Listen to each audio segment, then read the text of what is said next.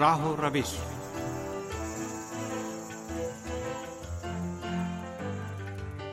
عزیز سامعین، پروگرام راہ و روش لے کر حاضر خدمت ہے۔ عباس سید کا سلام قبول فرمائے سامعین، آج کے پروگرام میں ہم حجاب یعنی اسلامی پردے کے بارے میں گفتگو کریں گے۔ امید ہے ہمارا آج کا یہ پروگرام بھی آپ کی دلچسپی کا باعث بنے گا۔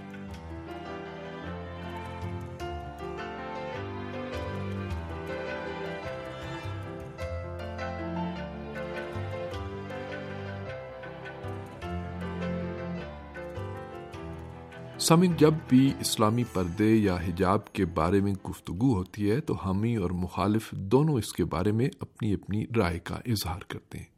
بعض حجاب کو محدودیت و پابندی، نیز رشت و ترقی کے راستے میں رکاوٹ قرار دیتے ہیں، اور بعض اسلامی پردے کو آرام و اطمینان اور رشت و ترقی و شادابی کا ذریعہ قرار دیتے ہیں۔ آج ہم آپ کو پردے کے بارے میں سوشل میڈیا پر جاری ایک بحث کے چند کامنٹس سناتے ہیں۔ سوشل میڈیا کے بعض افراد نے حجاب رشت و ترقی ہے، عنوان سے ہیش ٹیگ کے ذریعے اپنے اپنے خیالات کا اظہار کیا ہے۔ ان میں چند آپ سامعین کی خدمت میں پیش کرتے ہیں۔ محترمہ نفیسہ اپنے کامنٹ میں لکھتی ہیں، میں نے اسکول کے زمانے سے اسلامی حجاب شروع کیا اور میں حجاب کے لیے چادر پہنتی ہوں۔ میں سیر و تفریح اور کھیل کے وقت بھی پردہ کرتی ہوں۔ پردے کی وجہ سے نہ تو میں سیر و تفریح سے محروم ہوں اور نہ ہی تعلیم میں کسی سے پیچھے رہی ہوں۔ میں آفس میں اور انٹرویو دیتے وقت بھی اسلامی پردے یعنی چادر پہن کر سامنے آتی ہوں۔ میں اس چادر کے ساتھ اپنے بچوں اور خاندان والوں کے ساتھ پارک وغیرہ بھی جاتی ہوں۔ مجھے اس میں کبھی کوئی تکلیف یا نا آرامی کا احساس نہیں ہوتا۔ حجاب رشت و ترقی ہے۔ حجاب باعث شادہ بھی ہے۔ ایک اور خاتون سمیہ رجبی اپنے کامنٹ میں اظہار خیال کرتی ہیں، ہم تین بہنیں ہیں، دو بہنیں چادر نہیں پہنتی، ان میں سے ایک کا تو مزاج ہی مذہبی نہیں۔ وہ بھی ملازمت پیش ہیں اور ہم بھی ملازمت پیش ہیں۔ ہم دونوں کو اس چادر کی وجہ سے آفس میں جانے یا کسی کام کے لیے گھر سے باہر نکلنے میں کوئی مشکل پیش نہیں آتی۔ وہ خواتین جو اسلامی پردے کے لیے چادر استعمال نہیں کرتی، انہیں اس کی قدر بھی نہیں ہے۔ چادر والا حجاب رشت و ترقی ہے۔ محترمہ آفاق بانو لکھتی ہیں، اگر ہم اسلامی پردے کو ایک مستقل ثقافتی پہچان سمجھیں تو حجاب واقع رشت و ترقی و شادابی ہے۔ حتیٰ عورت کے وقار کی علامت ہے اور اس سے عورت محدود اور پابند نہیں ہوتی، بلکہ حجاب رشت و ترقی ہے۔ محترمہ سروناز امیر المومنین حضرت علی علیہ السلام کے اس جملے کو نقل کرتے ہوئے اپنے کامنٹ میں لکھتی ہیں، حضرت علی علیہ السلام فرماتے ہیں، عورت کا حجاب میں ہونا بہتر ہے، اس سے اس کی خوبصورتی پائیدار ہوتی ہے۔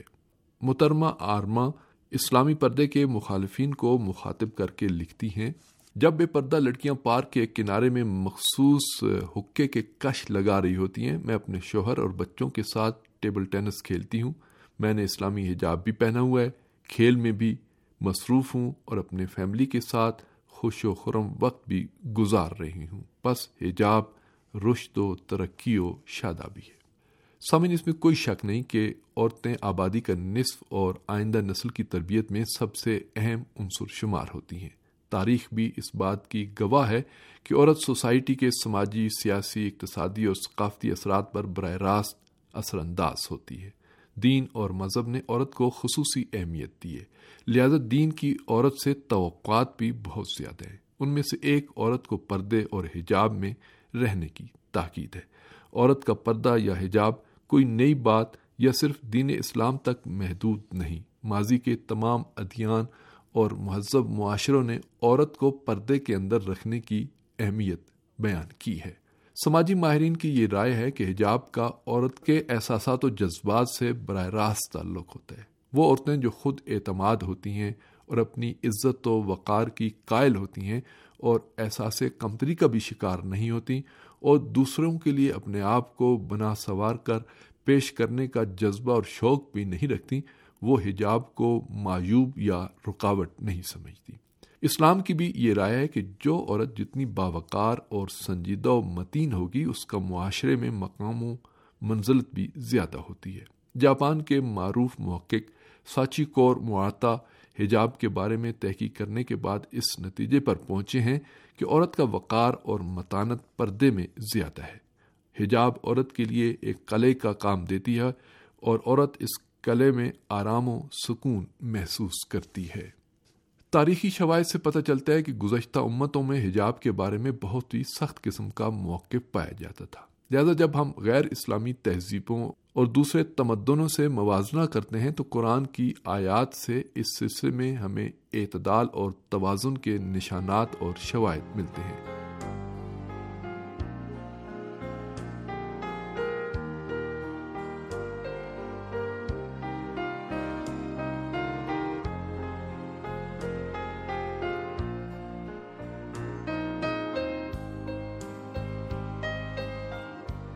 معروف تاریخ نگاروں جیسے ویل ڈورانٹ وغیرہ کی نگارشات سے پتہ چلتا ہے کہ اسلام سے پہلے والی امتوں میں پردے کی کیا صورتحال اور رسم و رواج تھے۔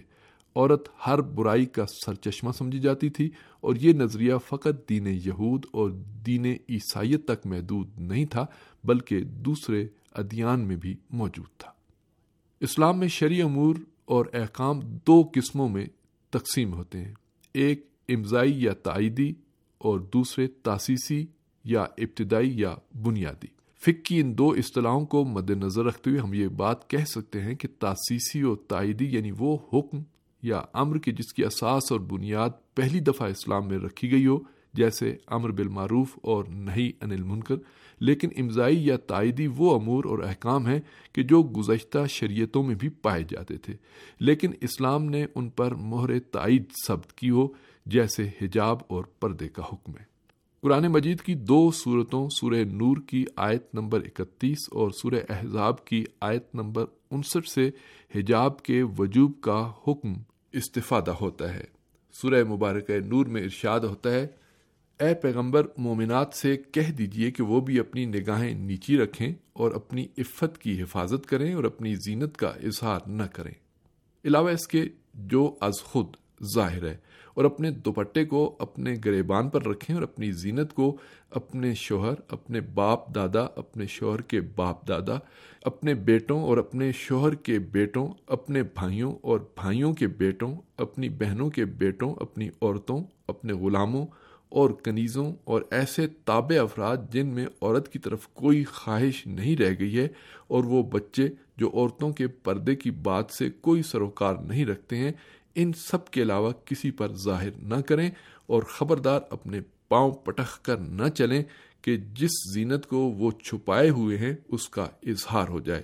اور صاحبان ایمان، تم سب اللہ کی بارگاہ میں توبہ کرتے رہو کہ شاید اس طرح تمہیں فلاح اور نجات حاصل ہو جائے۔ دوسری جگہ سورہ مبارکہ احزاب ہے۔ حکم خداوندی ہو رہا ہے۔ اے پیغمبر، آپ اپنی بیویوں بیٹیوں اور مومنین کی عورتوں سے کہہ دیجیے کہ اپنی چادر کو اپنے اوپر لٹکائے رہا کریں کہ یہ طریقہ ان کی شناخت یا شرافت سے قریب تر ہے۔ بس اس طرح ان کو اذیت نہ دی جائے گی اور خدا بہت بخشنے والا اور مہربان ہے۔ خداوند عالم اس آیت میں بڑی سراحت کے ساتھ عورتوں کے لیے وجوب حجاب کو بیان کر رہا ہے۔ اس آیت کی روح سے عورتوں پر لازم اور واجب ہے کہ اپنی اوڑھنی کو اپنے سینوں پر ڈال کر رکھیں۔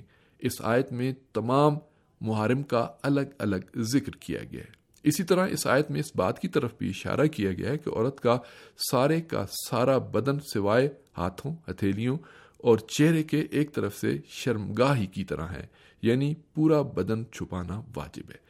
خداوند عالم اس نقطے کی جانب بھی اشارہ فرماتا ہے کہ در حقیقت پردہ اور حجاب ایک فطری عمل ہے اور اس کے ساتھ عورتوں سے خطاب کرتے ہوئے ان کو عفت، پاک دامنی اور ایسے امور جن سے مردوں کے دلوں میں شہوت کی آگ شولہ ور ہو، اجتناب کا حکم دے رہا ہے۔ اور یہ حکم یہاں تک ہے کہ عورتیں حجاب اور عفت کے مسائل میں اتنی دقت اور سختی کریں اور ایسے نہ چلیں کہ جس سے ان کے پیروں میں موجود پائل کی آواز کی وجہ سے نامحرموں کی توجہ ان کی طرف جلب ہو۔ اسلام نے اسی طرح حجاب اور پردے کی رعایت کا حکم متلقن لازم اور واجب قرار دیا ہے۔ اگرچہ بعض افراد نے اس میں سے بعض کو مستثنا بھی قرار دیا ہے، اس بات سے ہمیں یہ معلوم ہوتا ہے کہ خداوند عالم کی نگاہ میں اصل چیز حجاب اور پردے کی تشریح کا حکم ہے، جس سے ہمیں اس حکم میں موجود حکمت اور فلسفے کا پتہ چلتا ہے۔ قرآن کریم اس سلسلے میں فرماتا ہے، اور ضعیفی سے بیٹھ رہنے والی عورتیں جنہیں نکاح سے کوئی دلچسپی نہیں ہے، ان کے لیے کوئی حرج نہیں ہے کہ وہ اپنے ظاہری کپڑوں کو الگ کر دیں۔ بشرطے کہ زینت کی نمائش نہ کریں، وہ بھی عفت کا تحفظ کرتی رہیں کہ یہی ان کے حق میں بہتر ہے اور اللہ سب کی سننے والا اور سب کا حال جاننے والا ہے۔ شاید اسی وجہ سے فرزند رسول حضرت امام صادق علیہ السلام سے منقول روایت میں بھی آیا ہے کہ اس میں کوئی ممانعت نہیں کہ جب عورت بوڑھی ہو جائے تو اپنے دوپٹے اور مکھنے کو استعمال نہ کرے۔ لیکن یہ بات اس کے ساتھ مشروط ہے کہ وہ بناؤ سنگار اور زینت بھی نہ کرے اور اس کے ساتھ ساتھ اتنی ضعیف ہو کہ شادی کا ارادہ یا اس کی طاقت نہ رکھتی ہو۔ سامن، حجاب کے مخالفین کا یہ کہنا ہے کہ حجاب یا اسلامی پردے سے عورت کا قدرتی اور فطری حق سلب ہو جاتا ہے۔ اور اس سے عورت کی توہین ہوتی ہے۔ حجاب کے مخالفین کے اس اعتراض کو قبول نہیں کیا جا سکتا، کیونکہ عورت کا قدرتی اور فطری حق اس کی فکری اور نظریاتی پرورش اور اس کی معلومات کی سطح کو اس قدر بلند کرنا ہے کہ وہ معاشرے میں اپنا مؤثر کردار ادا کر سکے۔ اور یقیناً اسلام اس راستے میں کوئی رکاوٹ نہیں ڈالتا، بلکہ اس کی حوصلہ افزائی کرتا ہے۔ معروف فرانسیسی فلسفی اور سماجی ماہر فرانٹس فانون اس بات کے قائل ہیں کہ حجاب آزادی کو سلب نہیں کرتا، بلکہ ایک معاشرے کی استواری کا باعث بنتا ہے۔ فرانٹس فانون مزید کہتے ہیں، حجاب اتارنے کے لیے جو چادر اتار کر پھینک دی جاتی ہے، وہ استعمال کے لیے نئے افق روشن کر دیتی ہے۔